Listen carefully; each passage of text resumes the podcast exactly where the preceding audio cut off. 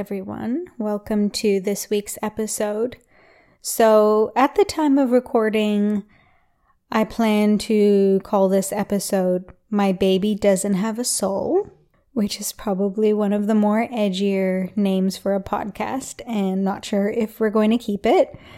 But luckily, when I checked in with Anaid, she's very good with she's very good at coaching me and said a little bit of friction is good.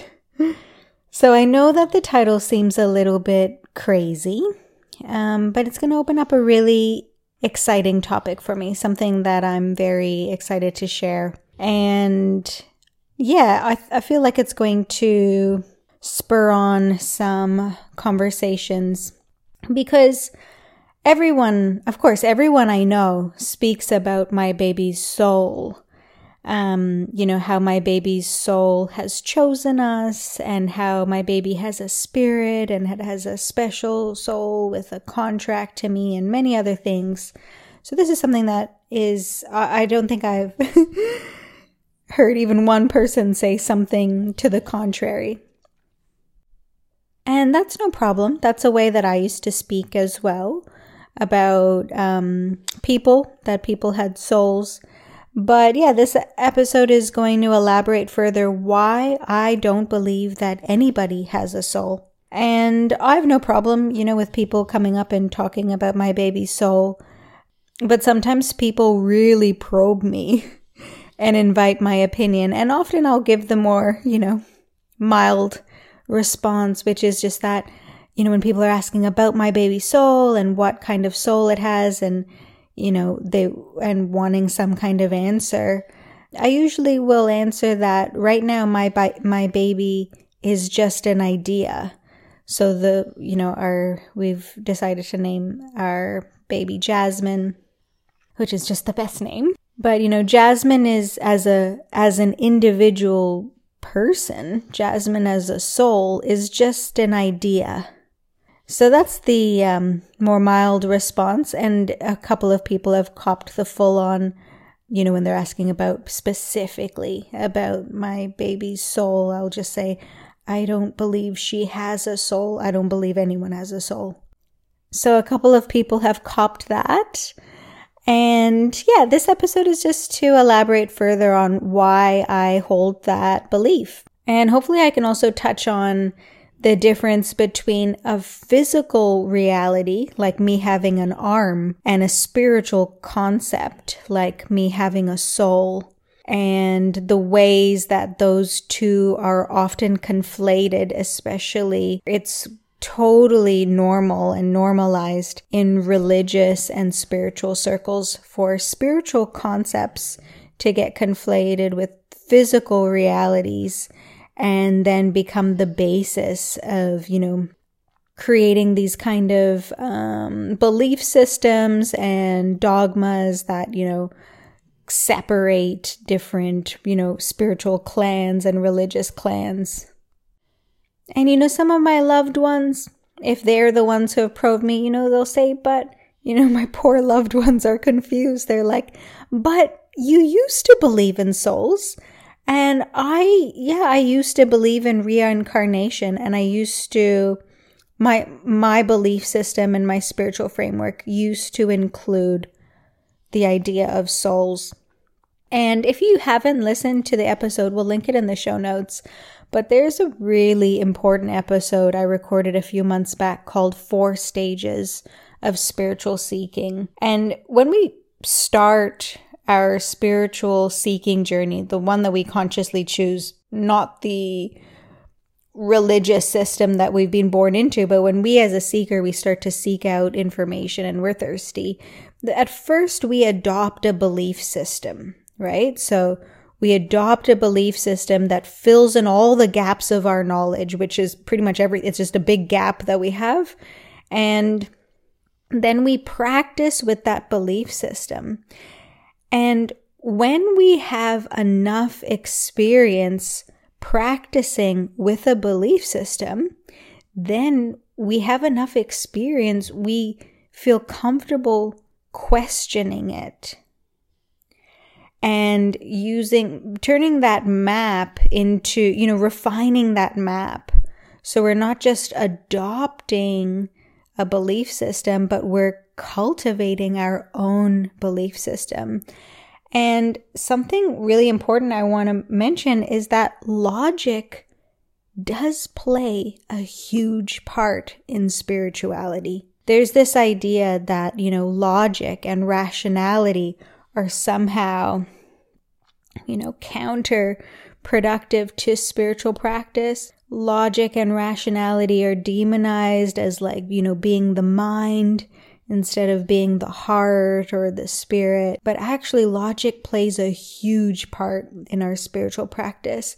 And the most exquisite spiritual systems I've known that, you know, really just light every cell of my being up and, and open me and inspire me and really deepen me in an experience of deepening my connection to the reality those systems are the ones that blend that wordless, mystical knowing and logic beautifully. We are chronically missing coherent frameworks in our spiritual systems. And I am not, it's not just an idea that I have that that's dangerous. It's been a powerful experience on my spiritual journey, how it has been dangerous, if not only just a hindering force, but actually dangerous for myself and for, you know, huge communities that I've been a part of to not have a coherent framework, to have a framework, so to, to have beliefs and to have a system of beliefs that is just taken blindly and assumed for without a logical questioning. And my job as a philosopher is to refine my thinking. So, you know, it's not it's not your responsibility to rationally analyze all of your spiritual philosophies if you don't want it to be. But for me, my responsibility, my job as a philosopher is to refine my thinking and it's not acceptable for me as a teacher and as a philosopher to adopt ideas from a religious philosophy to fill in the gaps of my experience um, indefinitely. What needs to happen is that I need to fully adopt a belief system, fully be willing to believe it to be true, to test it with faith that it has value and that it has functionality and there is logic to be found in it. And there is not just logic, but there's deep mystical knowing to be found in it and to have faith in that and then and to test it from that place. So it's not just this skeptical looking for why everything is wrong kind of mentality. But really, the priority for me is to not use religious or spiritual, whatever you want to call it, philosophies to fill in gaps of my experience and then just use them as assumptions, crutches. And then, you know, the very common next step is to then regurgitate it and spread it and emphasize it to other people who don't have as much experience, don't have more experience than you. So then we just regurgitate to them and start to spread these belief systems that, that just feed the masses. And for me, that's what the idea of the soul is. So it's an idea that has been widely represented in, in like all religious and spiritual traditions. So it's just been assumed to be a kind of truth. In fact, I've discussed this in, in other contexts as well, like intuition is coming from our soul. Well, what is the soul? And the soul is this unquestionable truth. It's a universal truth that we have this individual, personal essence called our soul or our spirit. And there is no reason for me to debunk or refute the existence of the soul. Like, I'm not trying to just create my own edgy belief system. I'm genuinely curious into what is most there, you know? And my experience with Jasmine when I connect into this very felt baby in my belly. She's very, very active, kicking all the time. And people are asking me about her personality. And for me, they're asking me about something that hasn't been created yet. So I, uh, you know, what's being felt in my belly is muscles, bones, a nervous system, a developing nervous system, completely firing its butt off in all these different ways as a way of developing the nervous system, the musculoskeletal system. That's what I'm feeling in my belly. And I'm not blocking myself from feeling anything deeper. Trust me, there's no one more than me who wants to feel what else is here is there something mystical, magical, wordless in my belly that's landed in from another lifetime or another dimension? I'm, I would love to experience that. However, there's no personality that I am connecting to in there. I'm definitely connecting to a human, a human being in there. But personality is something that and this is, uh, I'm now sharing a, something that is both logical to me as well as the experience of my own mystical states, which I'll elaborate on more in a moment. I've just got a bit of a, a pant, pant starting to happen. But I'm not as out of breath as I have been on some previous episodes, but I will push on. So, from a rational point of view, our most up to date knowledge of psychology and personality. Like, if we're talking about personality, our greatest minds and the accumulated knowledge that we have about personality is that personality is something that develops from when someone is conceived to, you know, and then throughout their life. And of course, when the fetus is inside the womb, it's got much less environmental um, stimulus as well as much less a need for personality development. It's mostly physical development that is a you know biological priority when we're inside the womb. But as we and then you know again it's just a physical and biological priority for development as we're a newborn. But at some point it becomes advantageous for a personality to develop Another word for that is an individual sense of self, which is what we, as other people, we perceive from the outside, we perceive it as someone's personality. From the inside, it's perceived as someone's individual sense of sense of their self. And these together make up, you know, what we consider to be a personality. So, if that is only developing from scratch at a young age, then right now, for me to assume that there is a personality, the way, the way adults speak about that, already developed and something that I can connect to inside my belly, for me, it's just a concept. So, Jasmine right now is actually just a concept. If I'm thinking about, I, I want you to think about a potential unborn child that you have. And if you think about them, it's a concept. It's something your mind is projecting.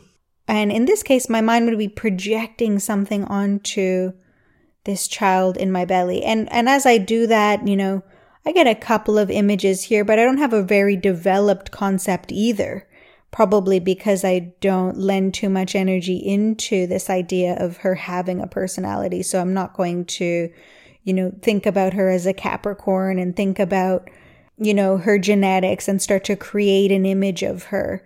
But even if I did that, it would be an image of her. No matter what I'm to connect with, it is going to be an image. It's going to be a mental projection. And that's my experience as well as my rational understanding behind it. But I want to speak a bit more about my deepest and most profound meditation and spiritual experiences. So you may be familiar with me speaking about non duality as a philosophy. And this is where I found my, the more deeper spiritual experiences, the ones of quote awakening. So the, the most abstract reaches that I've ever experienced as a human being, but that have also been these kind of mystical peak states where I'm where they feel just as real as as waking life feels and have a, a sense of truth and coherence to them that you know is beyond just um, a dream or an intoxicated state or some kind of imagination and these mystical states um, are these non dual experiences. And what characterizes these experiences? What makes this awakening experience is the experience, is having an experience where I am fully present, but I am not a person. So I am fully present, but I'm no longer an individual self. And this is actually the premise of non duality. So non duality refutes or says that it, that what doesn't exist is an individual self. And that we definitely have a sense of being individuals. The same way that we have a sense that, you know, a plant is individual. Our brains are designed to differentiate objects and call things individual somehow. And of course, a plant is a plant. I am me. I am different from the plant. But non duality says that that is the most surface experience that we have. That is the experience that we have through our senses. And we experience our life through our senses. We experience the world through our senses. And we experience what, according to this system, says is the most superficial way of experiencing the reality. That's how we experience it normally. So non-duality and non-dual meditation and you know the awakening meditation, we even have them on the podcast. Any of the meditations that have the word being in it is probably pointing to this in a big way. So these meditations are they are a process of investigating what am I? Because when we investigate what am I, we find, okay, well, well, I think I'm my body, but that's not what I essentially am. That's one of the layers of me. One of the components of me is my body. One of the components of me is my mind. One of the components of me is my desires. And then non duality says, what am I essentially? What is it that owns all the components? And then we realize that at the deepest layer, the teaching is, is that what we believe ourselves to be essentially is a person, is a personality. And remember, personality is just that individual sense of self. But when we investigate, so a non-dual meditation investigates, it gets awareness to look directly at the deepest sense of myself. So the feeling of me, the sense of my being, what the word I refers to. And we look at it in a meditative way, and awareness looks directly at that essential self, and then it inquires it questions what is its nature. And then what we feel is that this deepest layer of me that I feel as my essential self, the one that owns all the components, it's not personal. That's the awakening experience is that we wake up from a absolutely given assumption, totally believed assumption that what I essentially am is personal. Because when awareness looks directly at the deepest sense of me, we realize it's not personal, it's just being. And we're being all the time. It's the individual person that's a concept. So then, what is the soul? I'd love to hear what your definitions are, but the the most common definition of what a soul is is that it's a concrete individual self. But in non duality, that is what is directly refuted. In an awakening technique and awakening practices, the individual self is refuted as a concrete thing and it's understood to be a concept that we actually, as humans, we unconsciously assume to be a concrete thing. So, in my own deep meditative experience, the deepest realization I've had is that what I essentially am is being. What I essentially am is not a person, it's all that is. It's just presence. The now. You know, what I essentially am is not a thing. It's not a layer. It's not an object. It's formless. So then for me to say that, well, then there's no reason that I have to believe or or say that I have a, an individual soul.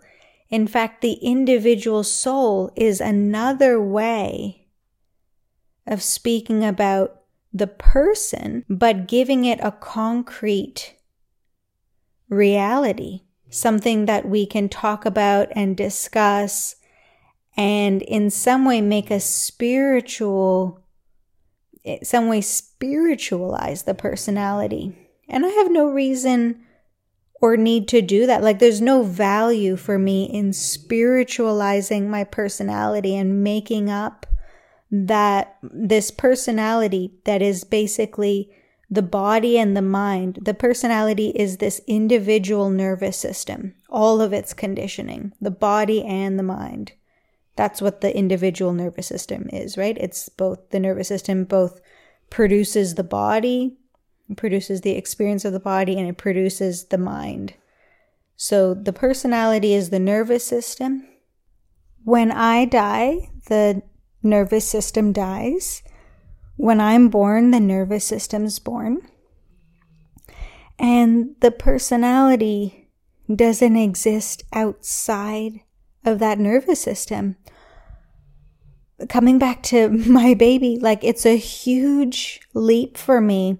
It's too big of a leap for me to automatically assume that my personality that is com- completely lends itself to my nervous system somehow continues on without the nervous system after I'm dead and comes in before the nervous system is created. So, you know, if that's that's what I'm that's what I believe, that makes sense to me.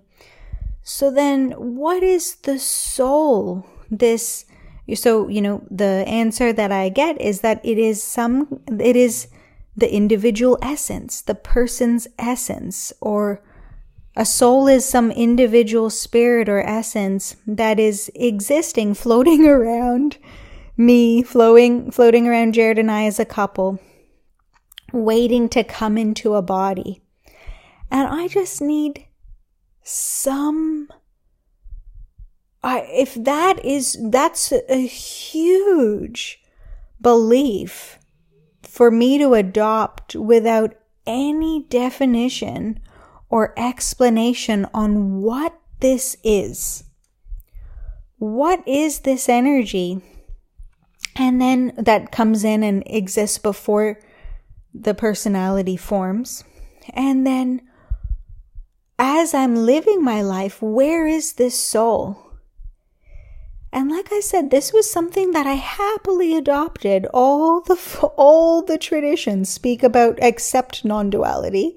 All of them speak about and you know some non-dual traditions, you know, If it's half baked, they'll put a little bit of soul and reincarnation in there, but it's, you know, a really coherent, non dual teacher or system won't be speaking about the individual self and refuting it at the same time. And it really just depends on how much of a taste someone has, a teacher has for logic, really, because there's nothing wrong with believing in a soul. I like to believe, I, I don't believe in astrology like it's a real thing. I, I like astrology and understand it to be a map, a framework for reflection. But when people believe that astrology is some kind of real thing, that, you know, then affect, you know, people who are fire signs also have certain biological conditions, then you're conflating a spiritual map and concept, a mythic concept, with a physical or biological reality. I'm not saying that there's not overlaps or connections to be made somehow, but I, but we have this tendency to um, medicalize and physicalize mythic realities in order to try to give them more legitimacy to make them more right. And this is just what is, it's done unconsciously. And it's so obvious as you progress further down the spiritual path to see not just the content of your spiritual system, but how is it put together? And not only does the content need to be functional and work for you, but also looking at dysfunctional ways that systems are put together and the way we adopt beliefs and this deep unconscious compulsion that's totally normalized in spirituality to adopt beliefs in order to create otherness and belonging. And this is actually a trauma condition, like being a traumatized culture and having such a deep deep, traumatic, unmet need for belonging, we actually do this in the way that we adopt spiritual philosophies and then believing in a soul is no longer a myth that serves the functionality of our spiritual practice, but it just becomes a tool for connecting with others on ideas and concepts and, and beliefs and creating a sense of belonging. And again, there's nothing wrong with that, but the only thing that I'm here to point out is when things are unconscious and assumed and therefore not being assessed for their functionality. And functionality doesn't mean that, oh, everything needs to be logical and everything needs to be rational. Functionality means that something is serving you. Something supports the way that you want to function. And very often, these concepts don't serve any value except that they're band aids. And you don't want to, you know, rely or imagine that your band aids or use your band aids as being, you know, stepping stones to deepening the truth and the connection to your reality. And that is, I mean, this is why functional spirituality exists, is because spiritual practice is the way that it's run. And we have a traumatized culture. The way that we use spiritual practice is actually as band aids. It rarely deepens people. It rarely develops people in deep ways. And it just provides band aids of connection, band aids of, you know, pleasant or euphoric experiences. And that can actually become quite dangerous because we start living in band aids. It's just replacing trauma with band aids. And we don't want to rely on that. So this episode is covered a couple of things. Definitely one is the philosophy of non-duality and how that relates to the the soul and basically it refutes the soul. Also, we covered how I don't have any reason to adopt the belief of the soul and I'm also happy to let it go because it doesn't serve anything interesting or valuable. It would only serve to help me to connect to others and feel if I felt like I needed to adopt a belief in other to increase belonging, which I don't. Firstly, because I have cultivated a lot of really beautiful belonging in my life, in in amongst myself, feeling really connected inside and integrated inside myself and also connected with others. And also as a temperament, I'm I'm highly unagreeable. So I don't mind letting go beliefs, even if, if other people all agree on a certain belief and assume a certain belief. And with the soul, this is absolutely widespread understood. Like, I don't know anyone who's going to listen to the podcast and be like, that's what I've been thinking all along. And if you have been, I'm super interested to hear about that. But I don't mind letting go of beliefs that don't fit into my deepest experience or into my deepest logical exploration either. And also just covered a little bit about adopting belief systems and again thinking functionally about our spiritual practice. And like I said, at first you just adopt beliefs. So maybe everything I've shared here actually resonates with you and then you adopt it.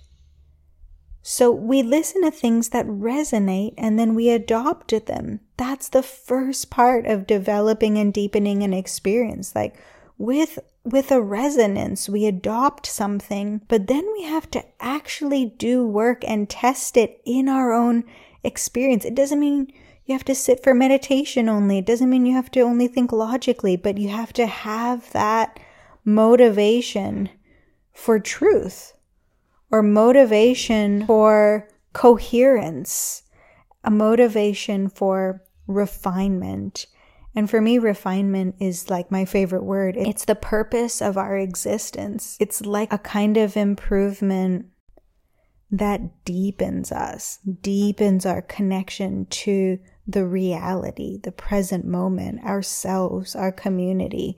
That's what refinement does. And we're here for improvement. It's it's not just the human desire, it's the desire of nature. The strongest biological impulse is for improvement, is for upgrades. We're here for that refinement. So, yeah, just another just another reason or excuse to speak about refinement here today talking about my baby soul. And yeah, again, lots lots unpacked in this episode. Would love to hear your thoughts on it. We'll put up a post in the Facebook group as always. I'd love to hear your comments on the episode. And also, yeah, like especially if you've got some thoughts and questions, um I would love for a couple of us to get on a call and record a little podcast having a bit of for those inclined to just kind of unpack the thoughts around this and and debate a little bit because I was actually having a chat with Jared the other day, and he opened my mind to a possibility of a soul persisting after after we die here and um, definitely not as an individual self. So, this idea that we've adopted from Christianity and Hinduism, really all the religions that talk about us having an individual soul. It's a way that fits into their philosophy and, you know, how wholesome some of these religious philosophies are, you know, not really designed for the individual refinement that you and I are seeking. Um, more designed for really whatever the intentions and values of the state were. So it's like these old, old ideas of the soul being this individual that, you know, goes to heaven or gets reincarnated and has a karma and all of these things. That's something I'm really happy to do away with unless anyone has any way of any arguments or um, interesting ways of explaining or convincing me otherwise. And I, like I said, I used to believe in this stuff and teach it and astrology and all of these things for years and really got into it. And it's actually getting more into it and practicing it deeper that I realized what those gaps were. So, yeah, hope you found this interesting and looking forward to hearing your thoughts and catching up with you again in the next episode. See you then. Thank you for tuning in to the Functional Spirituality Podcast. If you enjoyed the show, make sure you subscribe by pressing the plus button on iTunes or the following button on Spotify. This is going to ensure that this resource is available and top of mind when you most need it. So please subscribe now.